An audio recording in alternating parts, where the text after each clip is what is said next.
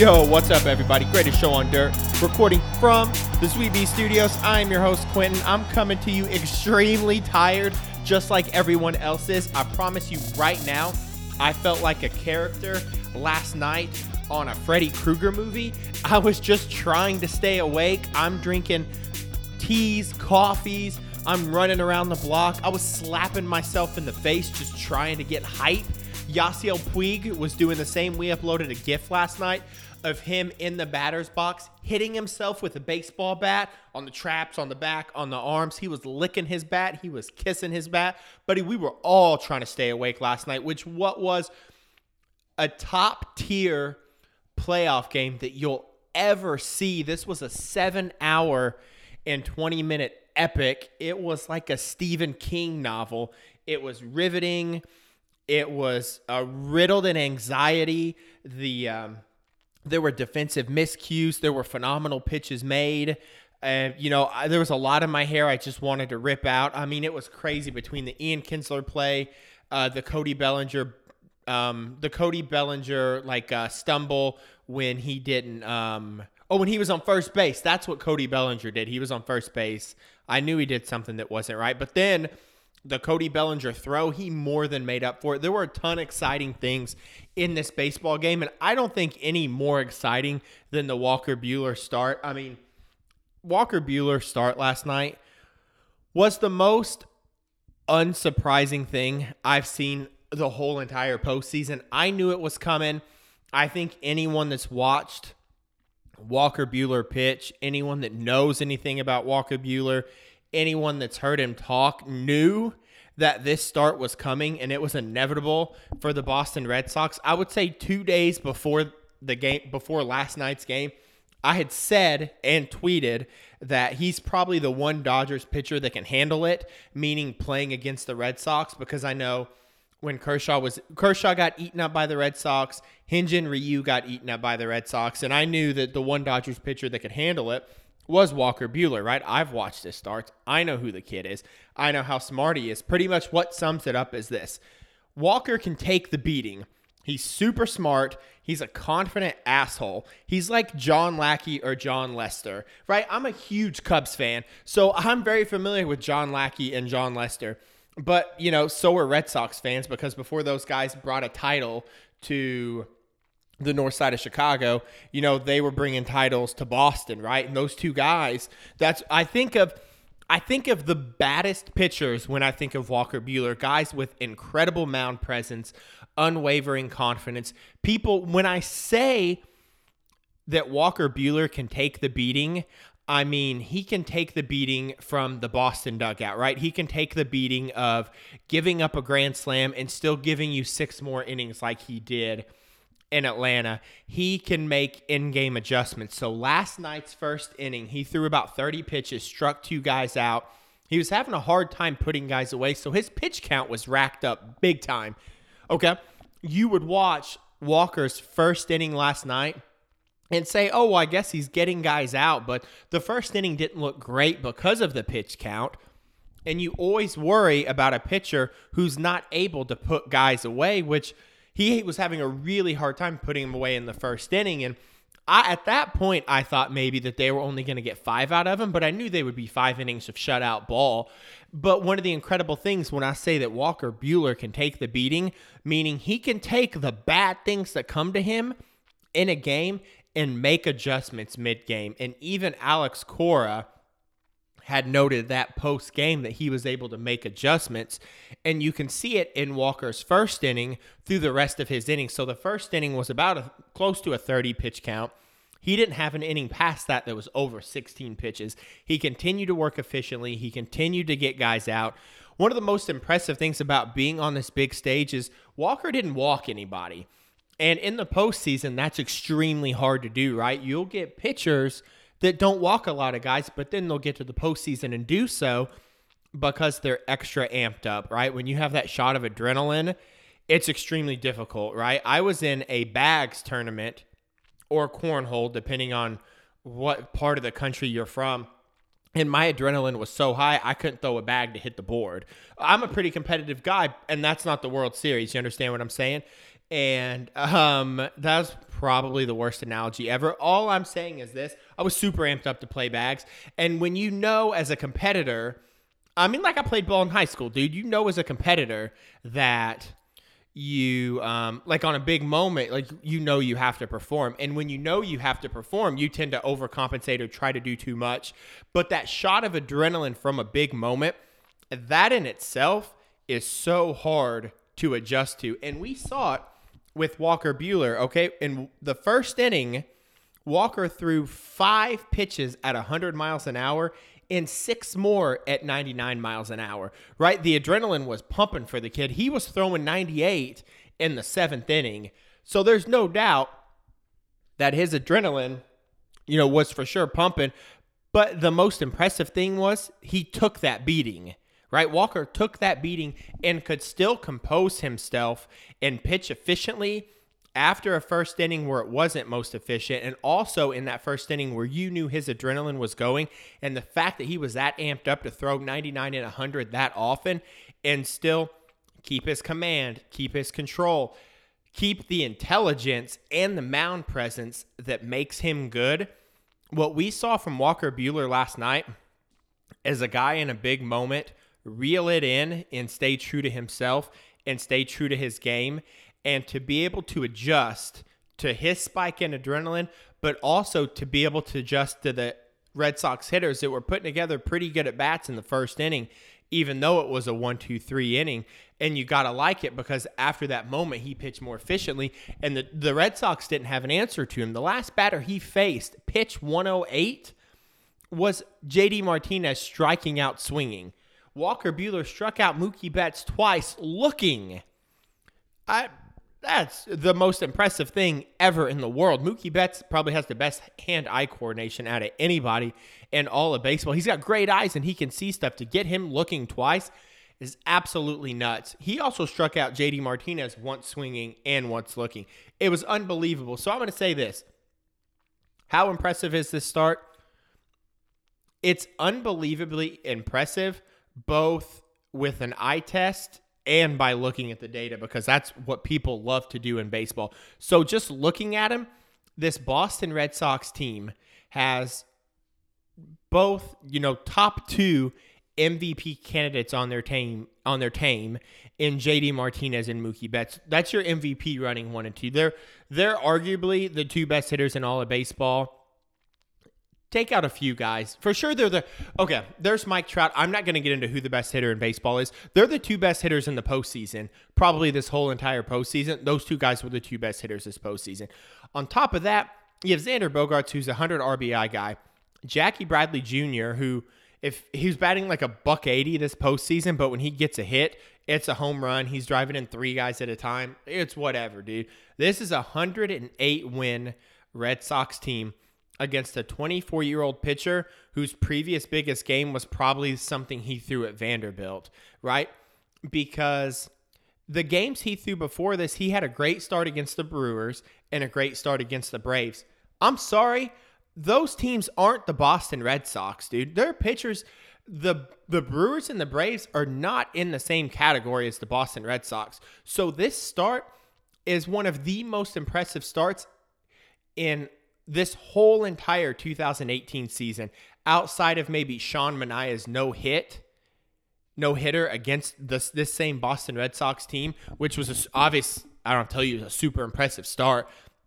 But this Walker Buehler start on the stage was unbelievably impressive for multiple reasons. One, 108 win Dodgers team. Two, this game, it wasn't an elimination game, but in my eyes, it was a must win game and a must win game doesn't have to be an elimination game.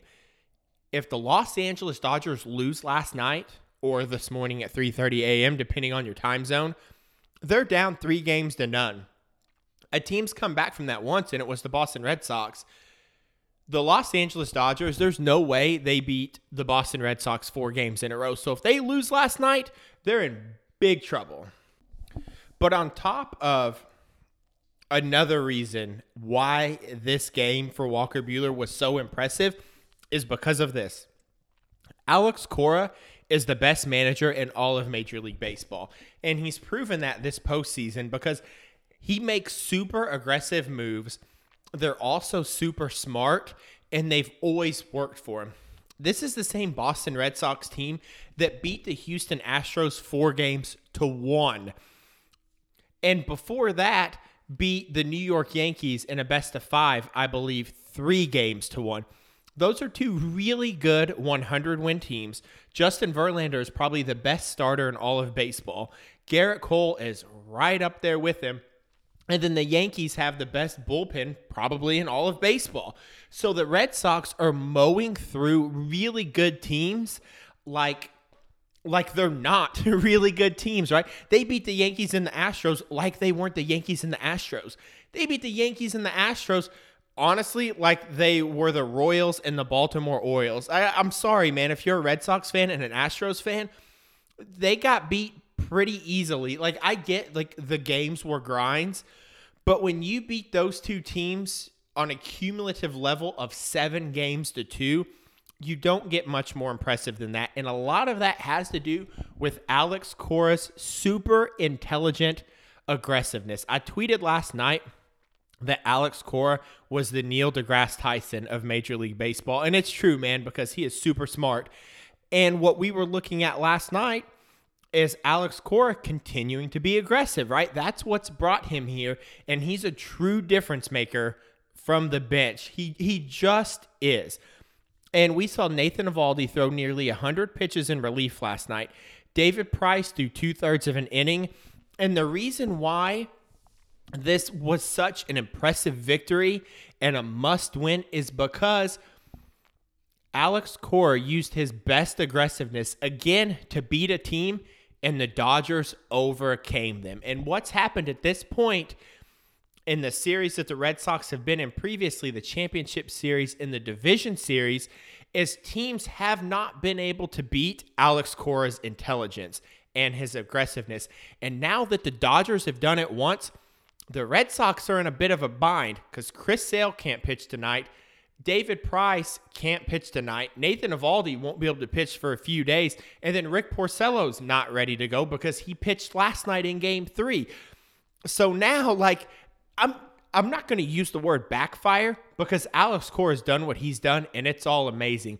But in game four, in my eyes, the Los Angeles Dodgers have the advantage because they somehow beat everything that Alex Cora threw at them last night. And I know David Price wasn't taxed a lot, but the important thing about David's Price, two thirds of an inning, is some of the guys got to see him again. And the more you can see a pitcher in the postseason series, the better off you are, which is probably one of the main reasons why the Chicago Cubs beat the Cleveland Indians in 2016 was because they had just seen Miller and Kluber and Cody Allen so dang much. And when you see him a lot, that in that often, it's going to help a bunch. So even getting the chance to see David Price again, even though he wasn't out there for a lot, it was a heavy stress situation on Price, which is taxing as well, right? It's not just a bullpen session, even though it might be the amount of pitches in a bullpen session. It's very different when you're pitching in game three of a World Series on the road. That is mentally exhausting, and then that exhausts you more physically. And then some Dodgers players, whatever batters faced him, got to see Dave Price again, and now they can relay, relay that to their team, and that's a good thing. So, huge advantage for LA right now because they beat the Red Sox at their best game, and now the Red Sox might be a little more tired than what they were. And this is essentially like Arnold Schwarzenegger fighting the Predator and then saying, if it bleeds, we can kill it. Because, like, it's that initial just, I got you, man. It's like Rocky fighting Ivan Drago. In the first lick you get, and you see a little bit of a blood, and you get that momentum.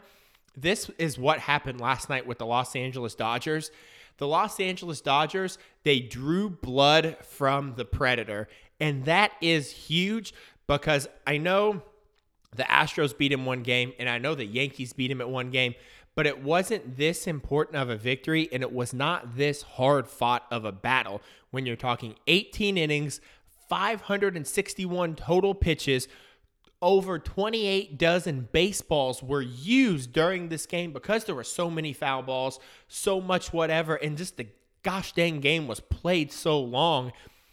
This was a huge, huge, big, big fight, and the Dodgers came out on top. So this is more for the Dodgers than just one game. Now, I'm not rooting for the Dodgers, right? I, I am an objective bystander here. I am a Chicago Cubs guy, but I created this podcast because I love to talk all things baseball, right? I'm a true baseball fan, and I, I love to watch good baseball. I really do, man. I've I've bashed David Price for as long as I can remember, but I want it. I want him to succeed so bad, and I love to watch him succeed. And it's the same with Clayton Kershaw. But my favorite pitcher, probably in all of baseball, is Walker Buehler, and that was a phenomenal, phenomenal game last night. So as far as how impressive this win was, unbelievably huge. Now I'm going to talk a little bit of data with you for sure. Um, obviously, obviously, we we know Walker Buehler's mound presence is it's a cut above everybody else's. It's very much that of John Lackey, Jon Lester, like I said, uh, Nolan Ryan esque mound presence, Mark Buehrle. Mark Buehrle always had Mark Buehrle. When I think of mound presence and the ability to grab the reins of a baseball game and take control, I always think of Mark Buehrle. You got a guy who worked quick, worked confidently, never shook off his catcher. And that's what we saw from Walker Buehler last night, man. I don't think he shook off a lot. I never saw him moving his head. He would just take the mound and throw. And that's what it was. And it's that unwavering confidence in that top tier mound presence that gave him the fifth highest postseason pitching game score in the history of Dodgers playoff baseball. Now, we're only talking about the Dodgers, but there have been really good pitchers go through this organization. So there have been four better postseason Dodger pitching performances by three different guys. So right now we can say this the Los Angeles Dodgers have such a rich postseason history. And what Walker Buehler did last night, there are only three men to have ever worn a Dodgers uniform pitch a better game than what Walker did last night. And those names are Sandy Koufax, Don Drysdale, and Orel Hershiser. Walker Buehler's cut from that cloth, man. That is a really good start. Walker Buehler is the third starting pitcher ever to go seven innings, two hits or less, seven Ks, and no walks. Third starting pitcher ever. It's Walker, Roger Clemens with the 2000 Yankees, who was pumped up on the good steroids in his prime at the age of like 40. And then, oh, just a guy by the name of Don Larsen who pitched a postseason no hitter. Ever heard of him? Yeah. And also, also, guys that did this in the postseason that were 25 and younger that just pitched seven innings of whatever ball. It's just another category I looked up. I don't know what it means. But basically, if we look at Walker Buehler's postseason pitching performance last night, with him being only 24 years old, there have only been four other guys 25 or younger to put up a similar performance to what Walker Buehler did last night, and that's Madison Bumgarner in 2012, which is he's the John Wayne of postseason pitching. Nothing else matters. Give me the ball, and I'll throw till my arm falls off. Madison Bumgarner is the best postseason clutch performer on the mound I've ever seen in my entire life. Josh Beckett in 2003 with the Florida Marlins in the World Series. Josh Beckett, man, Josh Beckett was a big. Josh Beckett was a fun, was a great postseason pitcher, and but then you know, there are other guys, the two other guys that were 25 or younger. A guy named Chief Bender from 1905 and Bill James from 1914. So you know when you turn in a pitching performance that two of the names that have done it are back from 1914 and 1905 when I don't think sliced bread existed. The Model T was brand new, and polio and smallpox were a real fear, right? If you're being compared to those guys that long ago, you've put in a historic performance. So, from a data standpoint, last night's pitching performance w- was just amazing, man. It was unbelievable. And, you know, definitely, you know, with him feeling the adrenaline and being able to control it, I think is one of the biggest things with Walker Buehler. I think Walker Buehler is the future. Of this Los Angeles Dodgers franchise. You know, if Clayton Kershaw opts out, I don't know that if if I were the GM of the Los Angeles Dodgers and Clayton Kershaw opts out, I'm not going to sign him. And here's why. What is separating the Dodgers in my eyes from winning a World Series is their lack of a number 1 starter, right? The San Francisco Giants had guys like Matt Cain, Madison Bumgarner, Tim Lincecum. And I've always felt if Madison Bumgarner did his job in the postseason, the Los Angeles Dodgers would be competing not for their first World Series in 30 years, but for their first World Series like in the last three years. Because if Madison Bumgarner does his job last season and pitches a great game five, because Clayton Kershaw pitched game one of the Astro series and pitched well, but couldn't repeat the performance in game five. Do you know if Clayton Kershaw pitched his game and did his job in game five of last year's World Series? That would have put the Los Angeles Dodgers up three games to two, and that's huge.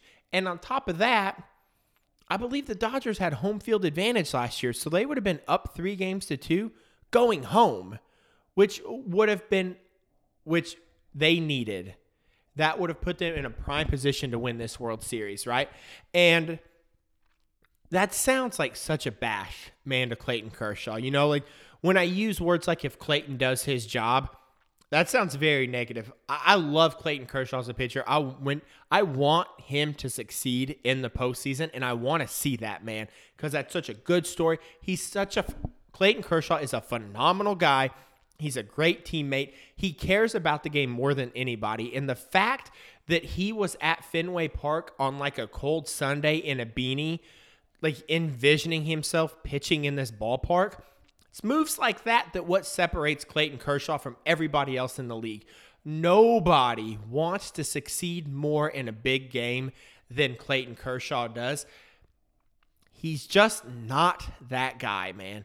He doesn't have the clutch gene. Walker Buehler has that clutch gene.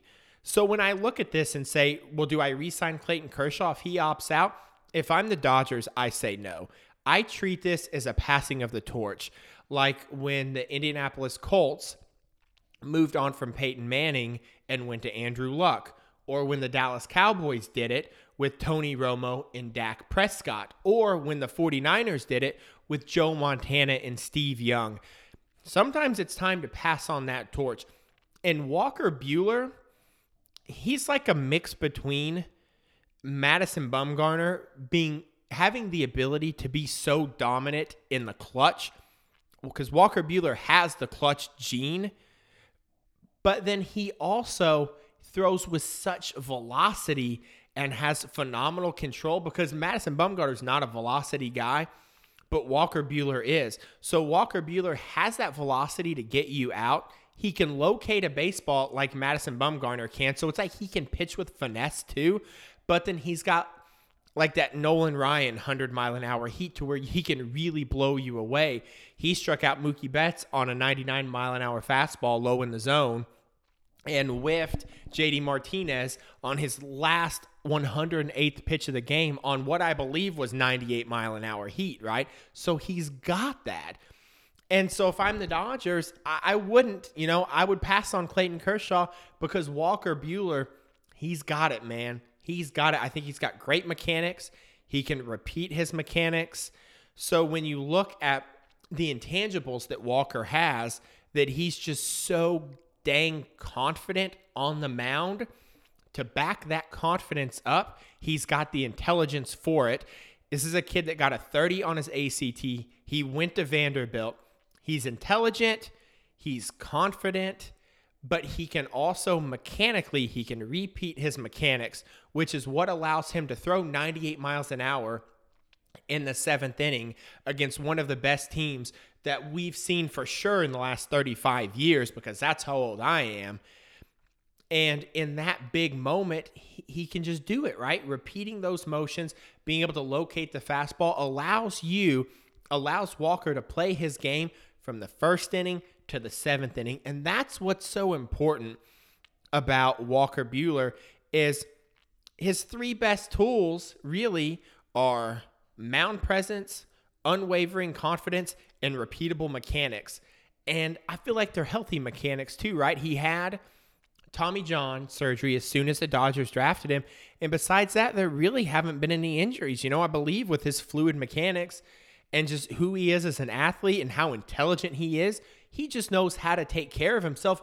And that's huge when you're a pitcher, right? I really believe that when you see an athlete like Nolan Ryan or Cal Ripken who play so long, or Greg Maddux or Roger Clemens or Barry Bonds, right? Steroids or not, if you can play sport for that long, any sport, there's a certain intelligence that goes along with that because a player has to know how to be athletic and take care of their body and that my friends is a skill.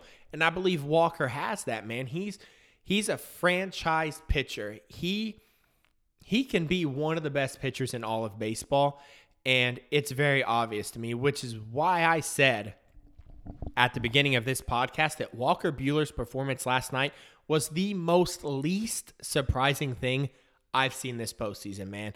I knew it was absolutely coming.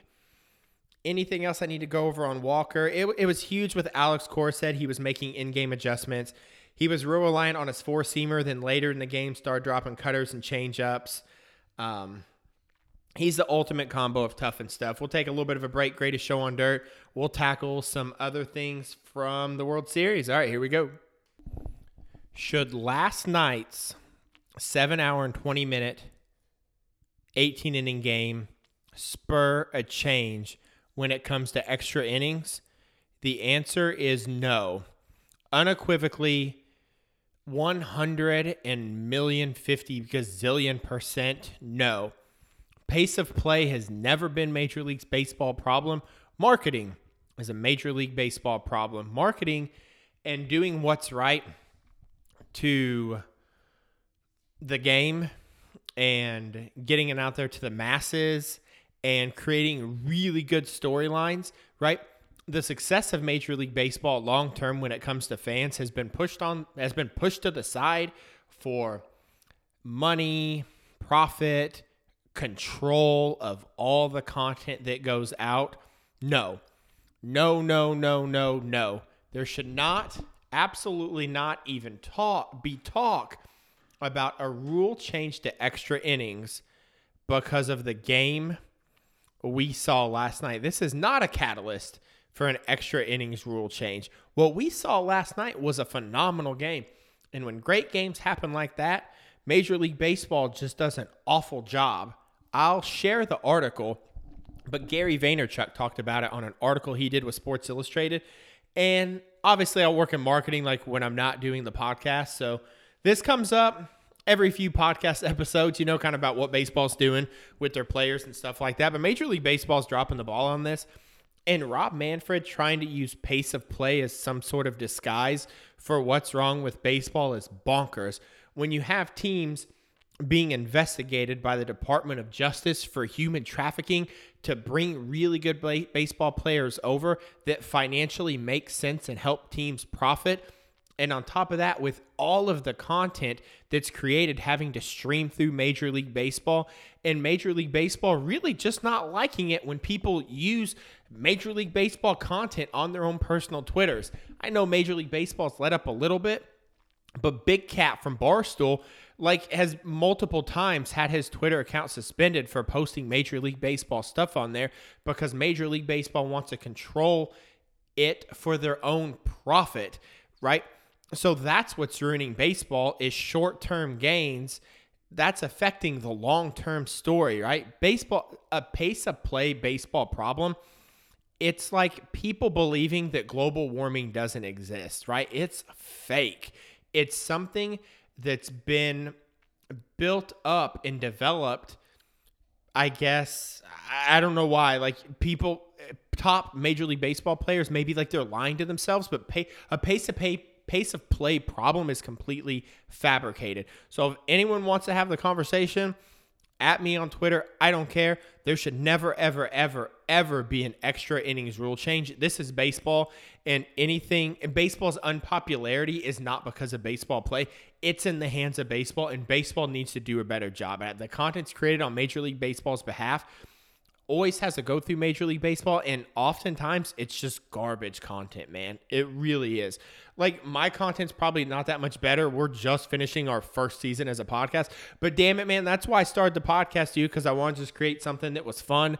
I wanted to create segments that were, you know, kind of improv based off the cuff, not like planned MLB network stuff that just it's not genuine, man. It's just really not. And a lot of times, those talking heads on MLB Network, they're not saying anything anyway. Like when John Smoltz is on a game saying, "Well, you, you gotta you gotta take the lead to get ahead." What? No, he really said something like that. John Smoltz verbatim said something. Hold on, I'm, I'll read you the exact tweet. Hold on, let me get my phone. John Smoltz said on air during Game One you got to tie the game up before you go ahead.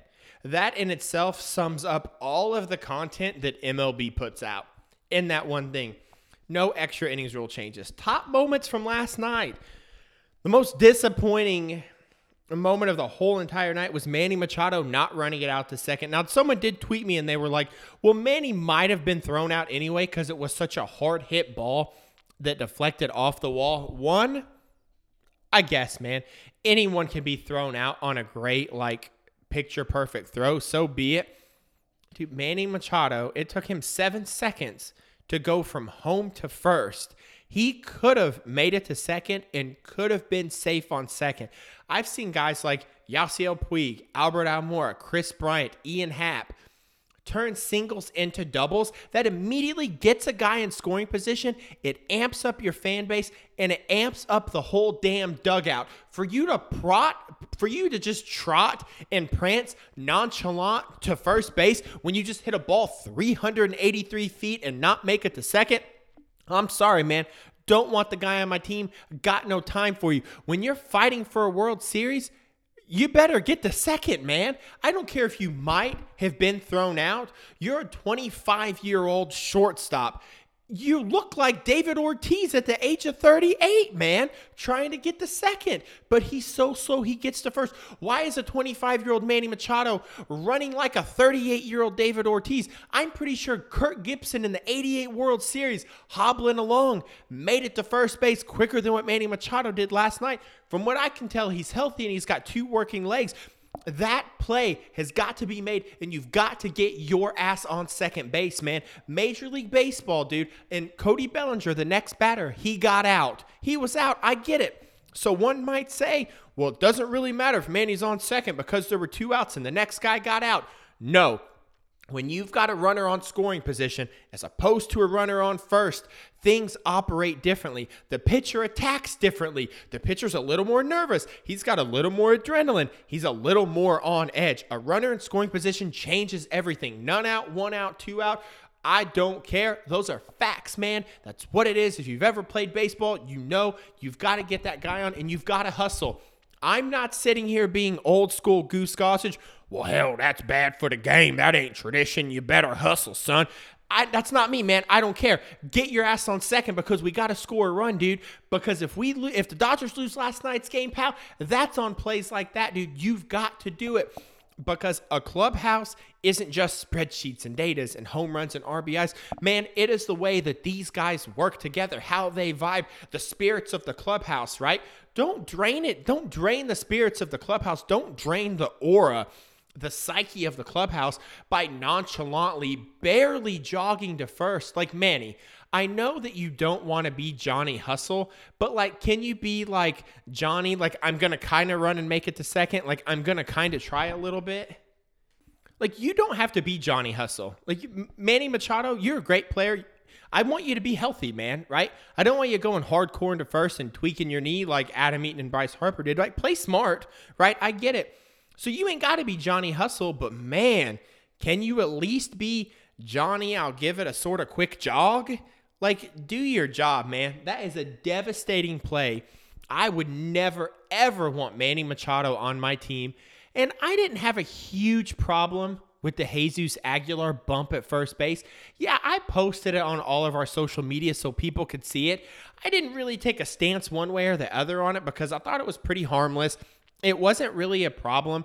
And the Jesus Aguilar Manny Machado trip up at first base was really each guy just really being sick of the other guy. Jesus didn't get off the bag.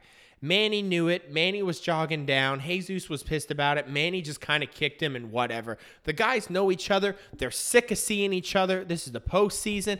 When you see a guy seven games, you just get sick of everybody. And that's what that play was. I don't really care about it.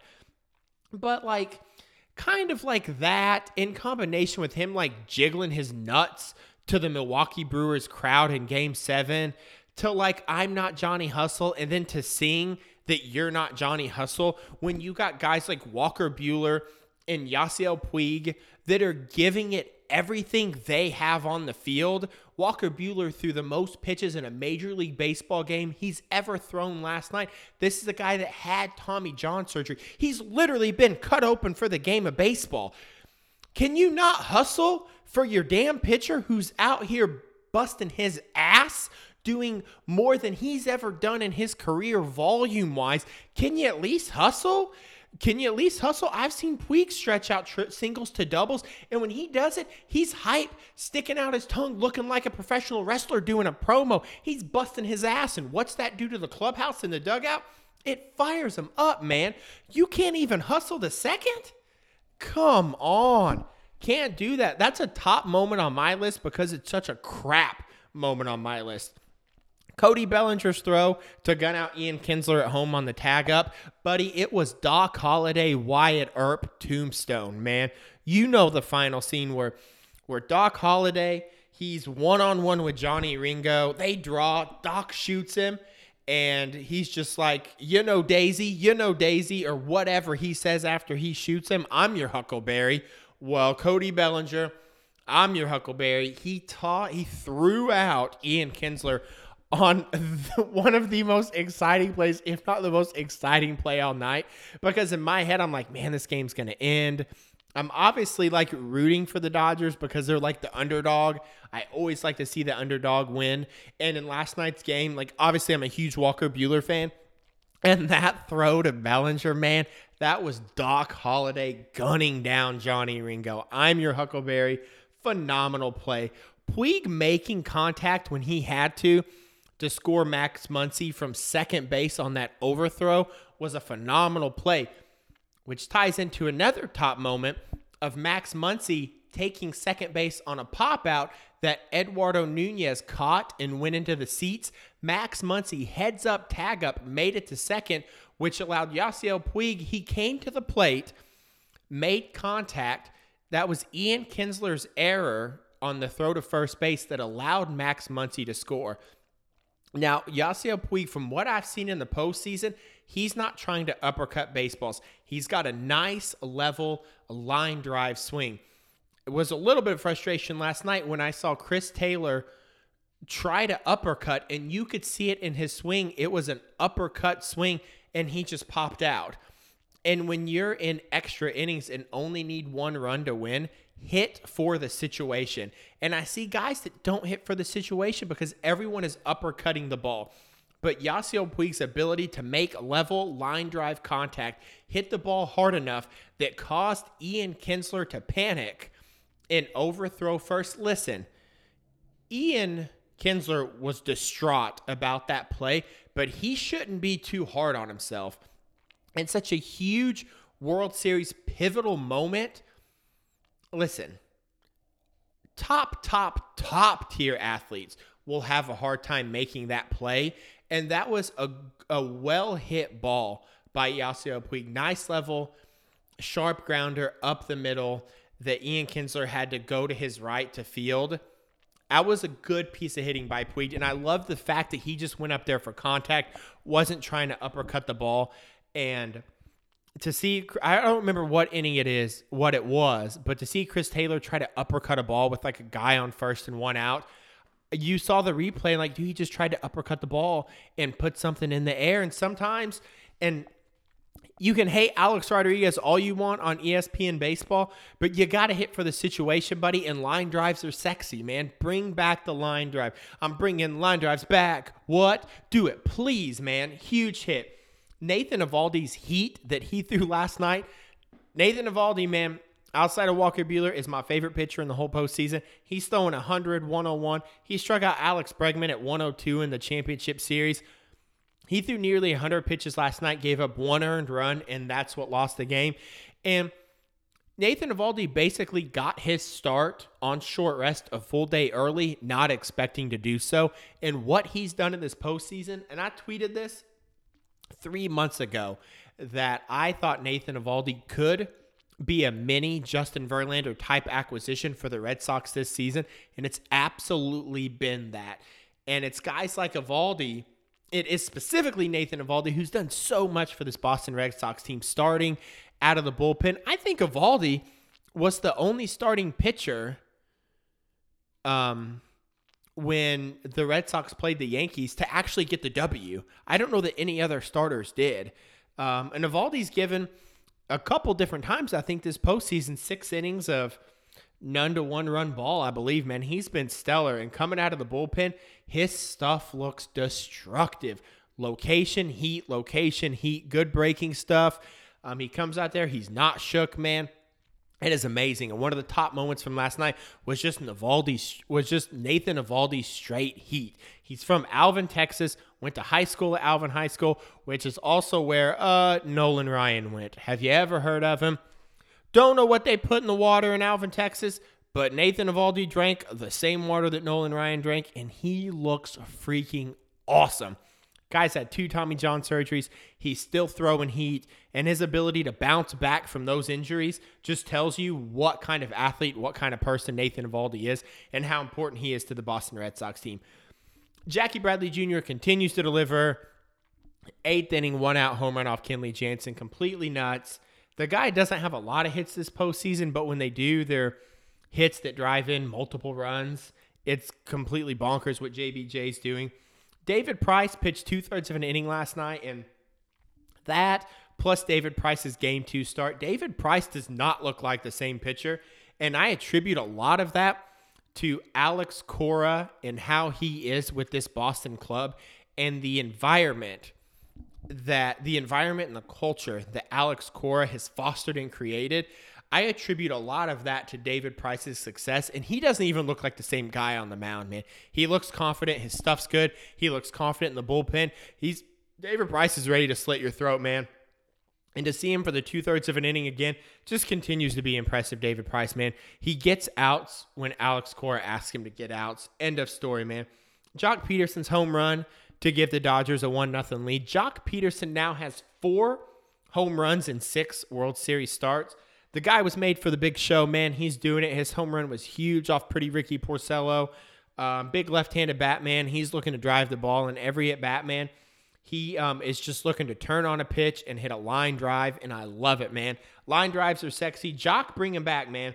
The fact that Walker Buehler, here's another top moment, struck out JD Martinez and Mookie Betts twice is phenomenal.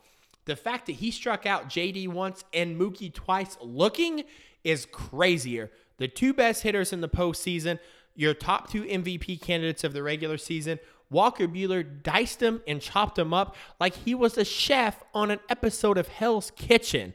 Slice and dice like Rachael Ray. Let him simmer, pal. He cooked them. Absolutely nuts.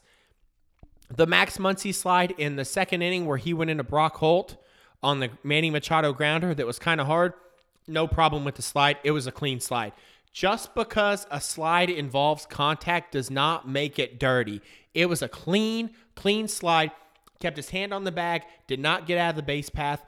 You can have contact in baseball and it not be dirty. And you need to try to break up a play at second if you can. Let's not, baseball's a competitive sport and it involves contact.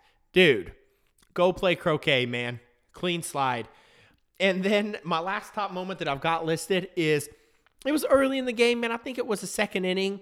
And I wish I could remember who was on first base, but Walker Buehler was pitching from the stretch, which didn't happen a whole lot because Walker Buehler retired the last 14 batters he faced on this 108 win Boston Red Sox team. But there was a runner on first. I don't remember who it was. I feel like it could have been Xander Bogaerts, but I don't know. And Walker Buehler was, he, he checked on the runner, of course, but then when he got set, he was looking dead set at home. I think the catcher and one of the fielders yelled because the guy on first went ahead and took off for second before Walker threw the pitch. Not a bad move if you're the runner, because in a high stakes World Series performance like this, it's fairly likely that a pitcher could get too charged up in the moment and overthrow second, right? It's like Benny the Jet Rodriguez stealing home on the sandlot. Dude, sometimes you just do things because you sit and say, I'm better than you and I'm going to take it from you. And that's what the guy on first wanted to do. But Walker Buehler just so coolly, calmly, and politely stepped off the mound and just threw a nice hard toss to second base and got the guy out. I'll tell you who it is here. Here, I can let me search it real quick. I don't remember. It was Jackie Bradley Jr. It was Jackie Bradley Jr. in the top of the third. He got he reached on an infield single and then was caught stealing, so he went to take second before Walker threw the ball. And then Walker just so calmly stepped off the mound, tossed it to second, man. Didn't skip a beat. Didn't skip a beat in the biggest game of his career. A must win game three. And again, I call it a must win because if the Dodgers lose, they're down three games to none and they're as good as dead. You're not beating the Red Sox four games in a row. As a matter of fact, you're not beating any team four games in a row because the likelihood of that happen, well, the Red Sox are the only team to come back from 3 0. And baseball's been played for 147 years. So what are the chances? Point like 0000001? Whatever, dude. Last night was a must win. And in that moment, you knew Walker was cool, man steps off the mound and just tosses it, dude. Jackie was out. This end of the road, guy. We're going to close up the show 46 minutes. Thank you for listening. Don't forget, leave us a review. Leave us a review on iTunes or Google Play or Facebook. Screenshot your review. Send us your review. I don't care how you send it to us, man. DM us wherever you see us at, dude. We'll send you a bunch of free stickers. You can redecorate your car, your house, your face, whatever, dude. The stickers are great. You can wear them on your arm as a tattoo. You can wear them on the side of your face for a face tattoo. Be Mike Tyson with a greatest show on dirt sticker tattoo on the side of your face. Don't care, man. Cover up the dent on your car. Put it over your baby's mouth to get him to stop crying. Give it to your baby and use it as a teething toy, bro. We'll give you free stickers. I'll literally give you free stickers, dude. Leave a review, man. Thanks for listening. Find us on Instagram, Greatest Show on Dirt, Twitter, Greatest on Dirt, Facebook, Greatest on Dirt. We're there. We're posting stuff 24 hours a day because I got no life. I literally go to my day job and do baseball stuff all day at my day job. If anyone important listens to my podcast and hears that, like I'm probably fired. But it's what I do, man. I love baseball. And um, that's just what I do. And uh, that's why I started a podcast to talk to myself for 47 minutes. Our next guest will be on Monday. Uh, my boy Fernie Mercado, man, he uh, is the dude that actually built the desk and all of the wood in my office, man. And um, because of his building expertise, he has made the podcast come to life, man. He is a huge Red Sox fan, so he'll be my next guest on Monday. So tune in then. We'll get it uploaded uh, probably Monday night or Tuesday morning. But other than that, man, take care. Thank you, thank you so much for taking the time to listen to this thing, man. I hope you enjoyed it and enjoy tonight's baseball game, guys. Take care.